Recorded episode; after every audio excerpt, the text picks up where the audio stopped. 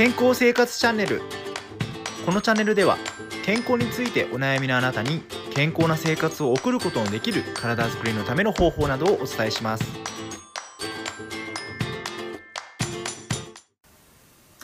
はい。都城オステオパシー治療院の海老原隆弘です。動画をご覧いただきありがとうございます。はい、ファスティング準備食2日目ということで、えこの動画ではファスティング期間中に取ってはいけないものとか、避けていただきたいものについてお話ししていこうと思います。はい、ファスティング期間中にはですね、あの体をきれいにするためにあの、できるだけその体に悪い物質っていうのは取らないようにしていただきたい。えー、そのそのためにですね、あの避けていただきたいものとか取ってはいけないものっていうものがありますので、その説明をしていきます。まず1つ目なんですが、まずはアルコールですね。アルコールはあの肝臓に負担かけたりとか腎臓に負担かけちゃいますので、ファスティング期間中は基本的に避けていただきます。だから、ファスティングを行う前にですね、例えばその飲み会の予定がない時とか、あの、お友達とですね、その、何かその予定とかがない時を、えー、見てですね、えー、ファスティング全期間で、まあ、7日から8日ぐらいかかりますので、あの3日間ファスティングだったらですね、だからそれぐらいの期間を、えー予定を確認してですね、ファスティングを行うようにしてください。そして次にカフェインですね。カフェインもやっぱりその、あの腎臓とか肝臓に負担かけるんですが、さらにですね、その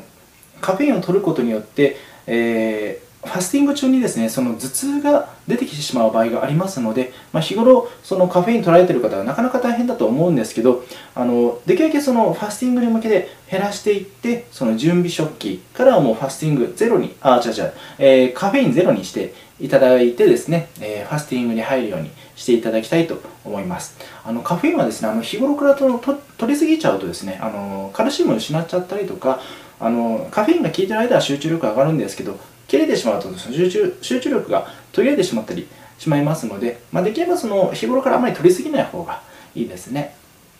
はい、次に肉や卵とか牛乳などの、えー、高脂肪、高タンパク食品ですね。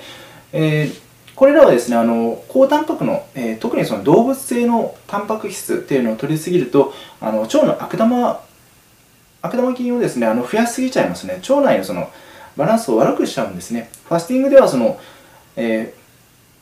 善玉菌だけを増やして悪玉菌を減らして腸内のその腸内環境っていうのを良くしたいっていう目的もありますのであのできるだけその肉や卵牛乳などの高脂肪と高タンパク食品っていうのはですね、えー、取らないようにしていただいて悪玉菌の餌を取らないようにして悪玉菌を減らしていく。そしてファスティングドリンクの中に、えー、乳酸菌がですね50種類以上入っていますので、えーその乳,、えー、乳酸菌を取ることで乳酸菌っていうのは、えー、善玉菌の餌になりますので善玉菌をどんどん増やしていくんですね。そういったことでその腸内バランスを、えー、良くしていきますので、あのその期間中は、えー、動物性の高タンパク食品は、えー、避けていただきます。そして、えー、生成食品ですね、えー、これは、えー、白砂糖とか、えー、生成の小麦粉とかですね。あと白米も生成されたものに含まれてきます。でこれらはですねあの血糖値をすごく上げやすいものになるんですね。なのでこういったその生成されたものっていうのは、え、できるだけ避けていただいた方がいいですね。で次に、えー、トランス脂肪酸とか人工甘味料とか食品添加物が含まれているものっていうものですね、まあ、基本的にそのコンビニで売られているものとかもう作られたものとかあの保存がものすごく効くものとかそういったものにはその添加物が多かったりとかしますので、え、そういったものはえー、できるだけ避けていただきます。やっぱりその体にいいものではないからですね。あまりその取りすぎないようにしてもらいたいです、はい、次に薬とかサプリメントですね、えー、薬はですねあのファスティング中にはあの薬の効果が強く出過ぎてしまうためにあのファスティング期間中は基本的に避けていただきます。だからですね例えばそのファスティングする上でですねそのお薬とかを取っていらっしゃる方はですねあの先にそのお医者様とかに、えー、確認をした上であのファスティングをに、えー、臨んでもらった方がいいですね。あのこの薬服用しながらファスティングしても大丈夫ですかとかあるいはそのファスティング期間中だけ薬を服用しないようにしたいんですがそれは大丈夫でしょうかっていうふうにお尋ねしていただいたらいいかなと思います。そしてサプリメントも同様ですね。やはりその効果強く出過ぎちゃいますしそのまあ、そのサプリメントを取ることでもその消化に力を使っちゃいますので体を改善するために力を使えなくなっちゃいますのであの腎臓とか、えー、肝臓とかですねうまく働けなくなっちゃいますので、まあ、そういったものも避けていただきます。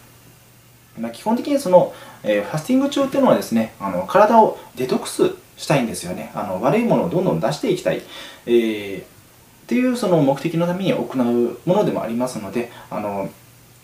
基本的にその消化するものにその力使っちゃうとそのデトックスできないんですよ。あの腸とか肝臓とかにうまく働いてもらいたいんですけど、えー、ここに挙げたようなものを取ってもらうことによってその腸や肝臓に負担がかかっちゃってですね、えー、ちゃんと働働けなくなってしまいますので、えー、こういったものを取らないように、え気をつけていただきます。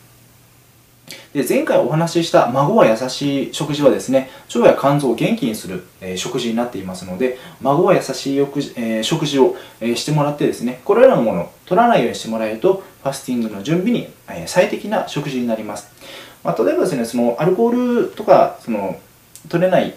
代わりにですね、えまあ、カフェインも取れないので、えその代わりにその何か、え味が欲しいもの、え欲しくなったりするんですがそういった、えー